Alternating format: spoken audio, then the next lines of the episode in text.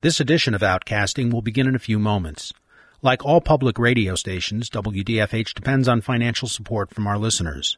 Please visit WDFH.org and click on Donate to make your tax deductible gift. Shows like this can't be done without your support. Thanks, and now, Outcasting. You know how, how young guys talk, so sitting around the fire or sitting in the dorms, you know, in the cabin or, or something like that, and someone starts talking about who's dating who. It was extremely awkward, and I could have said I was gay, but that really wasn't much of an option at the point. This is Outcasting, the lower Hudson River Valley's only youth run radio show dealing with LGBTQ struggles and triumphs. Outcasting is a production of Westchester Public Radio WDFH FM 90.3 in Ossining, New York, and on the net at WDFH.org. Hi, I'm Nicole. On this edition of Outcasting, we take an in depth look at the Boy Scouts of America's ban on gay scouts and their vote in May 2013 to partially lift the ban. According to the Boy Scouts of America, the change, which will go into effect on January 1st, 2014, will remove the restriction that denies membership to youth members on the basis of sexual orientation alone. The current policy that prohibits gay adults from being adult leaders still stands. The ban, its effects, and the partial lifting are all more complicated than they seem. On this edition of Outcasting, we'll explore some of those complexities. Michael is a gay Eagle Scout, currently still in scouting and closeted in that part of his life. Scouting is in Michael's family and has played an important role in his development. My older brother joined scouting, uh, I think, two years before I did, so uh, I right away jumped in and got involved. My dad was actually my den leader. He's still involved. He's our troop committee member, and now my little brother's involved too. My mom drove us to events uh, and, and brought food to the potlucks, went along on camping trips. So it really was a complete family thing. It, it was, and it still is. It's a normal and natural thing to talk with your friends about your social life, your weekend plans, and things like that. Everybody does that. But what if you can't? Being in the closet turns those everyday conversations into minefields. Michael told us that having to lie to his fellow scouts about an important part of himself took a toll on him over time. For a while, I tried to shrug them off by really just not answering at all. But uh, I mean, after a while, you really you can't keep doing that because it's the same as just saying you're gay. It's you're you're really attracting attention and the first time I explicitly remember lying or making up a story, I was talking to a leader who's a very close friend. He's been a good mentor to me, and he saw on Facebook that I had changed my relationship status to, you know, in a relationship. And so he was he was asking me who you're dating, who you're dating, and I kept shrugging him off and saying, No, no, no, it's not important.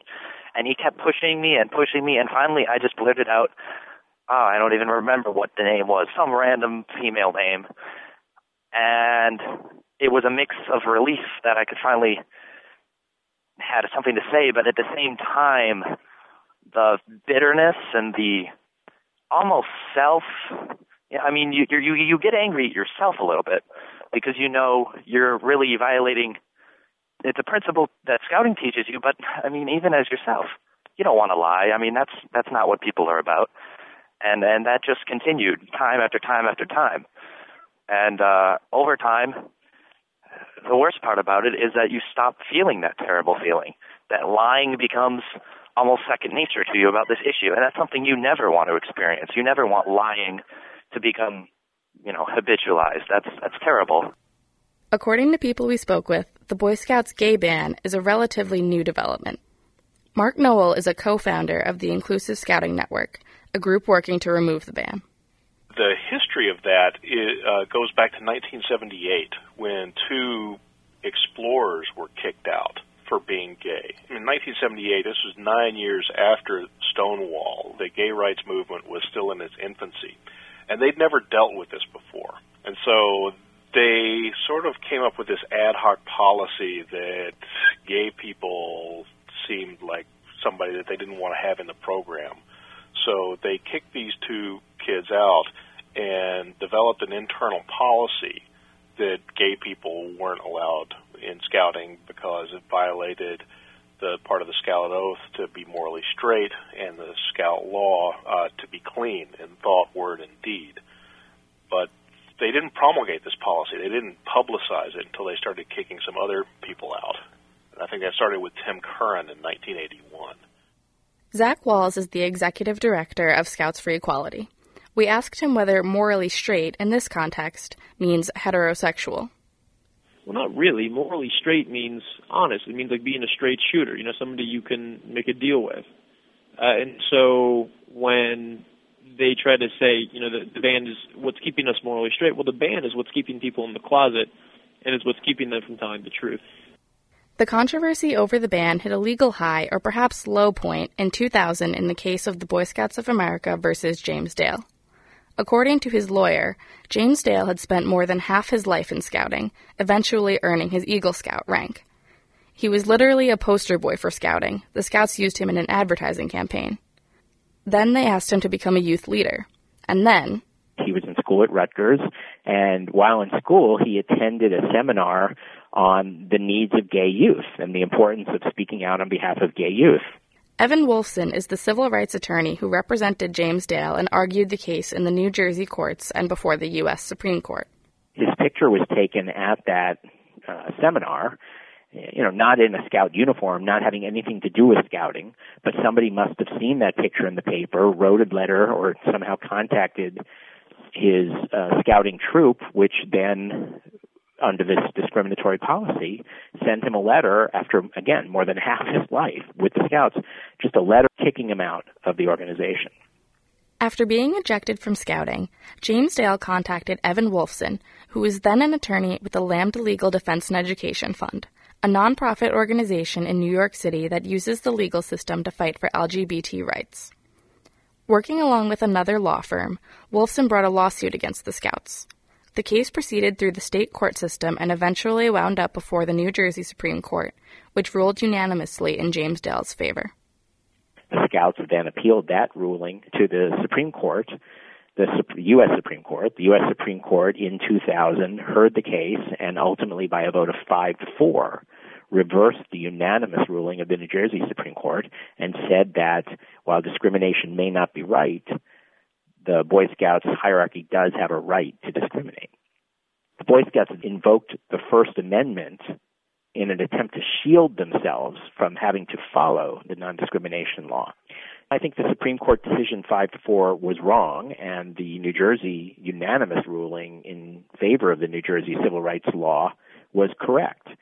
When we say there's a First Amendment right of free speech for organizations, I very much believe in that. But what's what's clear in the case law is that that right belongs to the members, not to some bureaucrats in a central office who impose a policy of discrimination, and not even to an unelected board. It belongs to the members who've come together in an organization to do something and express something. The members of Boy Scouts never voted for discrimination. It was never made known to them that that's why they were supposedly joining this organization. It's not in any of the literature. It's not in the Scout Oath.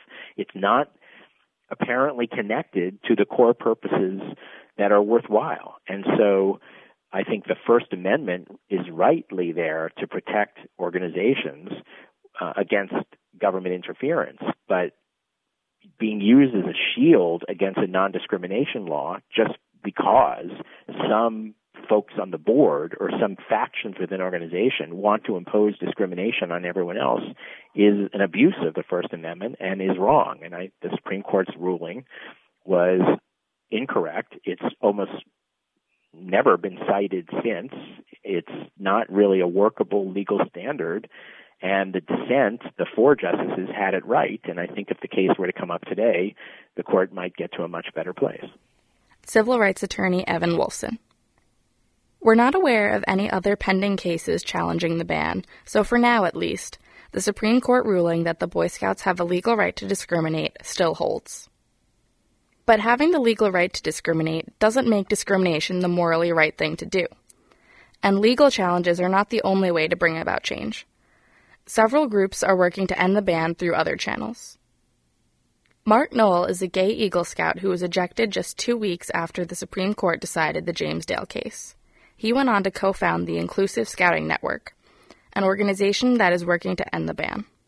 It started as as several smaller regional groups right after the Supreme Court decision in 2000. And a friend of mine in New York, uh, well, he wasn't a friend of mine at the time. I didn't know him, uh, but he was kicked out at about the same time, and it happened uh, in several different places around the country at about the same time.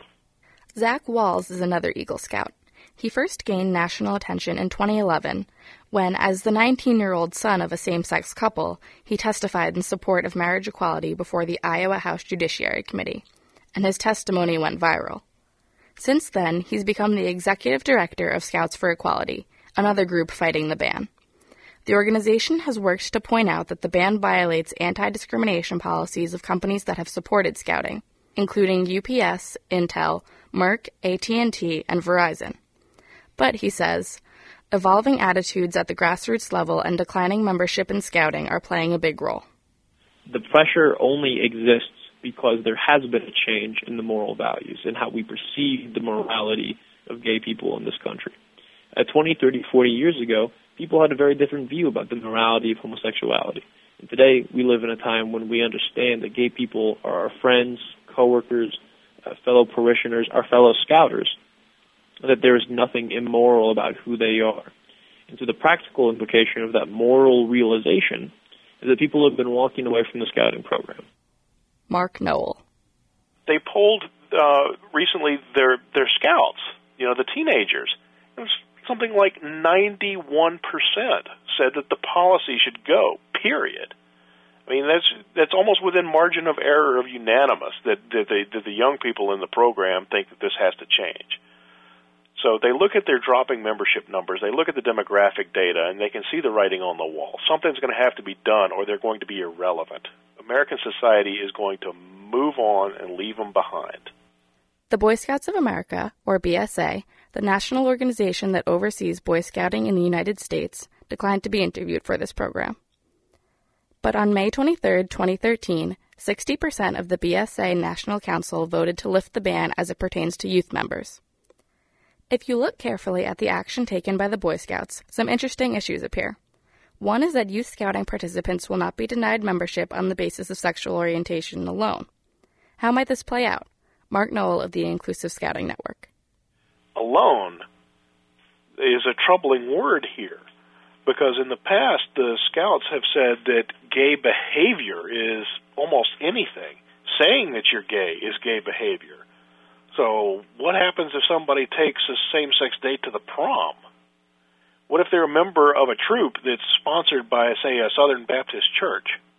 Well, the church could say, it's not just that you're gay, but you're engaging in gay behavior because you took another boy to the prom or went out on a date or said something publicly to the school newspaper about gay rights. So now we're kicking you out for being an activist, not just because you're being gay or we're kicking you out for engaging in behavior that's contrary to church teachings, which means that you're not following duty to God as we understand it, not just because you're gay. Another issue is that when the change goes into effect, it will lift the ban on youth scouting members, but not adult leaders. It's not hard to imagine that the message being sent to gay scouts is very troubling, especially those whose lives revolve around their involvement in the scouts. Again, Mark Noel. It's saying that gay people can't be adult members or leaders, no matter what. So we'll keep the kids in the program, but you can't be a leader. The implication there is that the gay people can't be role models. So we'll let the gay kids stay in the program, but there's only one good way to grow up, and that's to grow up to be straight. And if you turn 18 and you still say you're gay, you fail. You're out. The problem with that, of course, is that that renders a policy completely incoherent. They've said in court and maintained that their position on homosexuality is because it was immoral. Well, is it immoral to be gay as a kid, and then when you turn 18, you know, it, it all magically changes? Another possible explanation, though, is that they don't really trust gay kids when they say that they're gay. And so what they're doing is is they're discounting the experience of LGBT youth by just saying, well, we're going to give you a pass on this until you're old enough to know better.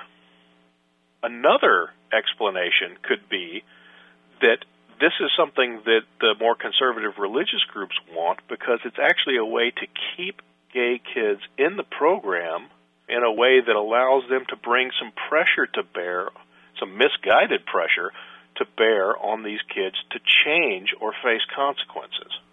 So, aside from the implicit pressure to try to turn gay scouts straight, or at least to try to suppress their gayness, which in the long run, of course, is not really possible, what's the concern here?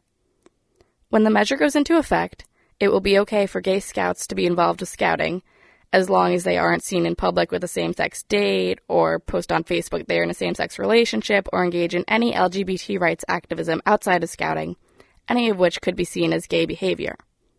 But gay adults will be excluded if their sexual orientation becomes known. One theory is a fear that gay adults might sexually abuse boys involved with scouting. This may be a holdover from decades ago when, in some people's minds, homosexuality was linked to pedophilia. But as more and more has become known about sexual orientation, this theory has been debunked, and actual evidence shows that gay adults are no more likely to abuse children than straight adults. So is the BSA citing this as a justification to continue the policy excluding gay adults? Not exactly, says Mark Noel. That's actually part of the, the shameful way that the BSA handles this is they they have maintained since the 1980s that it's not anything to do with sexual abuse. But the popular conception of gay men as potential predators is one that causes public opinion to support the ban. And therefore, it doesn't really get rebutted much. The, the BSA will concede it in court, and they'll concede it in other documents. In fact, the, their latest study had f- four independent experts who agreed to the same finding that the BSA found when it first did its big youth protection studies in the 1980s, which is that gay men don't pose any any more of a threat uh, to, to the youth in the program than any other group. But it's convenient because as long as the public still thinks in that frame, they still support the ban on gay leaders. And so the BSA leadership has often given a nod to that, even though they don't acknowledge it, and if pressed, will actually confess that there is no scientific or medical evidence that that's true, and that that's not the actual basis for their ban. The Boy Scouts of America already has policies in place to prevent abuse. According to the BSA website, the organization works closely with local chartered organizations, the sponsors of local troops, to conduct background checks and ongoing youth protection training. There are policies prohibiting one on one contact between adults and scouts and requiring at least two adults on outings. So, what kind of message is this mixed policy sending to young people involved with scouting?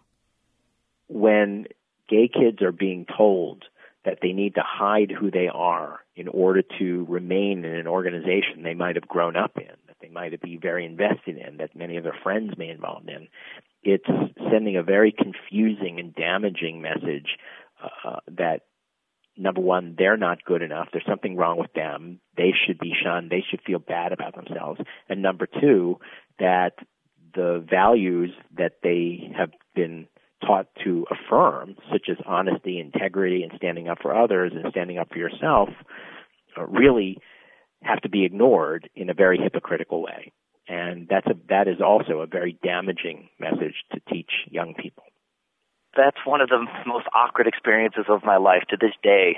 You know how how young guys talk. So sitting around the fire or sitting in the dorms, you know, in the cabin or, or something like that, and someone starts talking about who's dating who, it was extremely awkward, and and uh, I kind of summed it up by saying I have three options here. I can just completely lie and say, yeah, she's hot, or something along the lines of that, or I can kind of dismissive and not really say anything either way.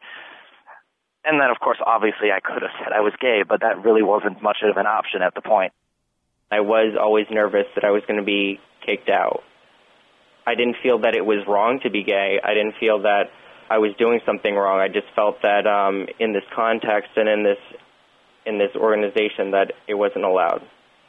It did kind of hinder my relationships with other boys, and I think that um, that it made me kind of always nervous about it and didn't want to reveal things about myself so that I wasn't found out. And I think that did um, isolate me and make me feel not as connected. I went on a canoeing trip once, and by the second night, they had picked out one of us who they thought was gay, and they they would make jokes about him, and they'd come over to me and say, "Hey, do you see the kid over there? He's he's totally gay." So, ironically, they never brought anything up about me. To have that youth organization saying some kids are inferior to others. There's something wrong with you. You're worthy of being shunned. You're worthy of being excluded is sending exactly the wrong message, both to the gay kids who are vulnerable and to non-gay kids who are being taught a very bad lesson in uh, how to treat others. It's a story I just actually received from a, a, another gay scout I know. I had a very supportive family and uh, pretty supportive friends. He didn't he had a far harder situation than I did. And he basically explained that after being bullied throughout middle school, he was also more uh, perceived to be more gay uh, and therefore bullied for it uh, quite a bit more than I was. So when he got into scouting, it was kind of his safe haven. And then he found out that, you know, the, the scouting had this policy of discrimination and uh, really set him into a deep period of depression and uh, it ended with him trying to overdose on sleeping pills, which, thank God, were not actually deadly. Um, he just got pretty violently sick. The Girl Scouts of the USA does not discriminate on the basis of sexual orientation or gender identity. In a notable recent case, the Colorado Girl Scouts admitted a transgender girl. Michelle Tompkins is the media manager for the National Girl Scouts organization. Our history of diversity and inclusion goes all the way back to uh, 1912. Uh, we've always been open to all people. There just has never been any kind of exclusionary practices in Girl Scouting at all. Nationally, we've been inclusive to everyone. I mean, as far as Girl Scouting is concerned, if you're a girl and you want to live by the Girl Scout promise and law, you're welcome. And then if you're an adult, either male or female, you want to live by the Girl Scout promise and law, we want you too uh, there just there just never has been any kind of exclusionary practices. So it's it's just part of us. Evan Wolfson.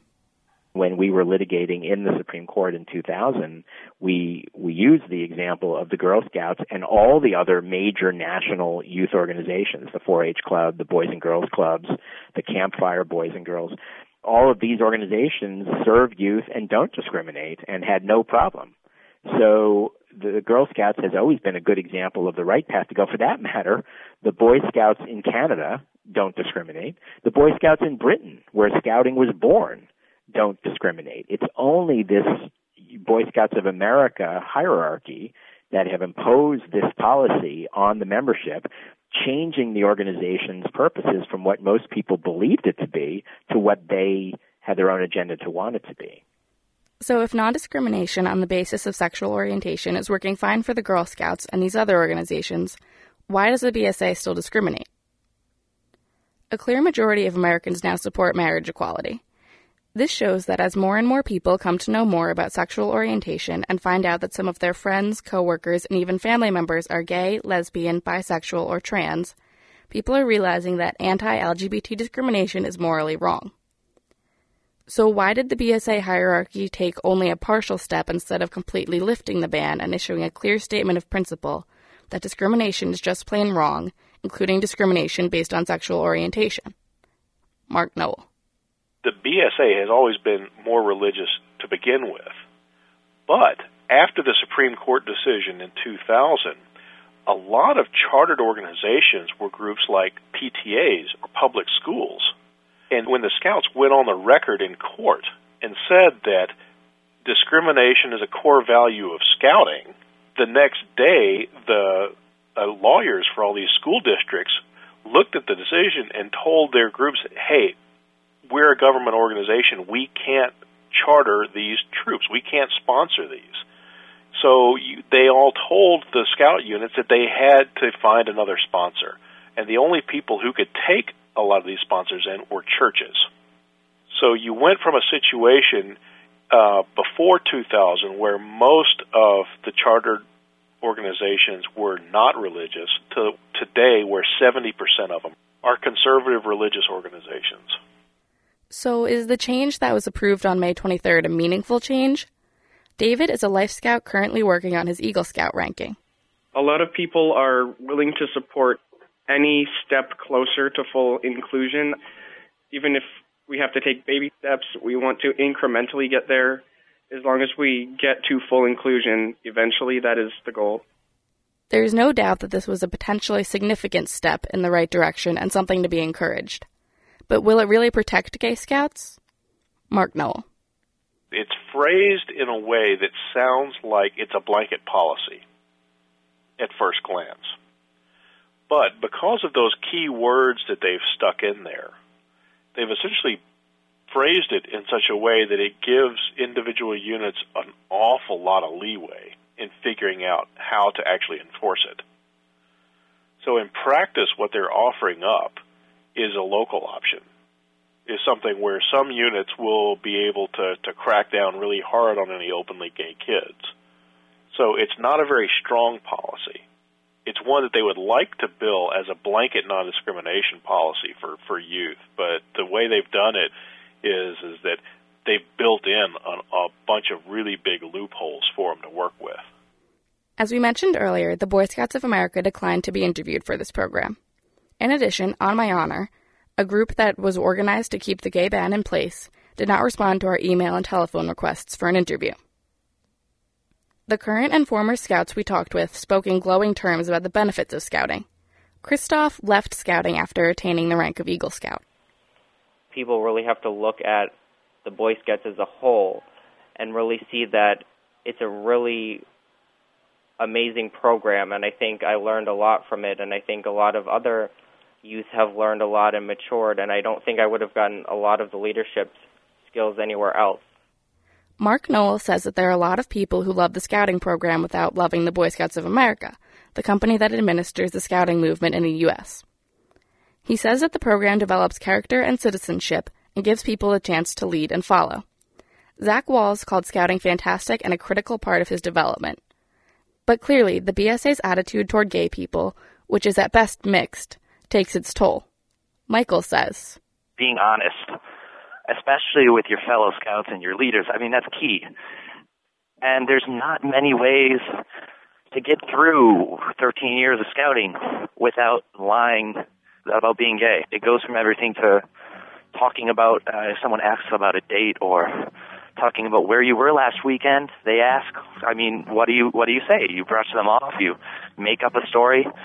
Uh, it's it's very difficult and and uh, being forced to lie like that repeatedly, it, it takes a toll on you over over time, totally and completely. That's it for this edition of Outcasting, the lower Hudson River Valley's only youth run public radio show dealing with LGBTQ struggles and triumphs, where you don't have to be queer to be here. We want to thank the people who shared their thoughts on this issue Evan Wolfson, the attorney who represented James Dale, Mark Noel, an Eagle Scout who was ejected from the Scouts for being gay in 2000 and then co founded the Inclusive Scouting Network, Zach Wahls, an Eagle Scout and the executive director of Scouts for Equality, Michelle Tompkins, the media manager for the Girl Scouts of the USA, David, a Life Scout who is working on his Eagle Scout ranking, Christoph, who left Scouting after attaining the rank of Eagle Scout, and Michael, an Eagle Scout who is still active in Scouting. These people showed great generosity in providing factual and historical information about the ban, and especially in sharing their personal thoughts and experiences. Links to the organizations we've mentioned in this program are available by visiting WDFH.org and clicking on Outcasting. Outcasting is a production of Westchester Public Radio, WDFH FM 90.3, Ossining, New York, and on the net at WDFH.org. The outcasting team includes youth participants Lester, Chris, Josh, George, Maddie, Sydney, Travis, and me, Nicole. Our executive producer is Mark Sophos.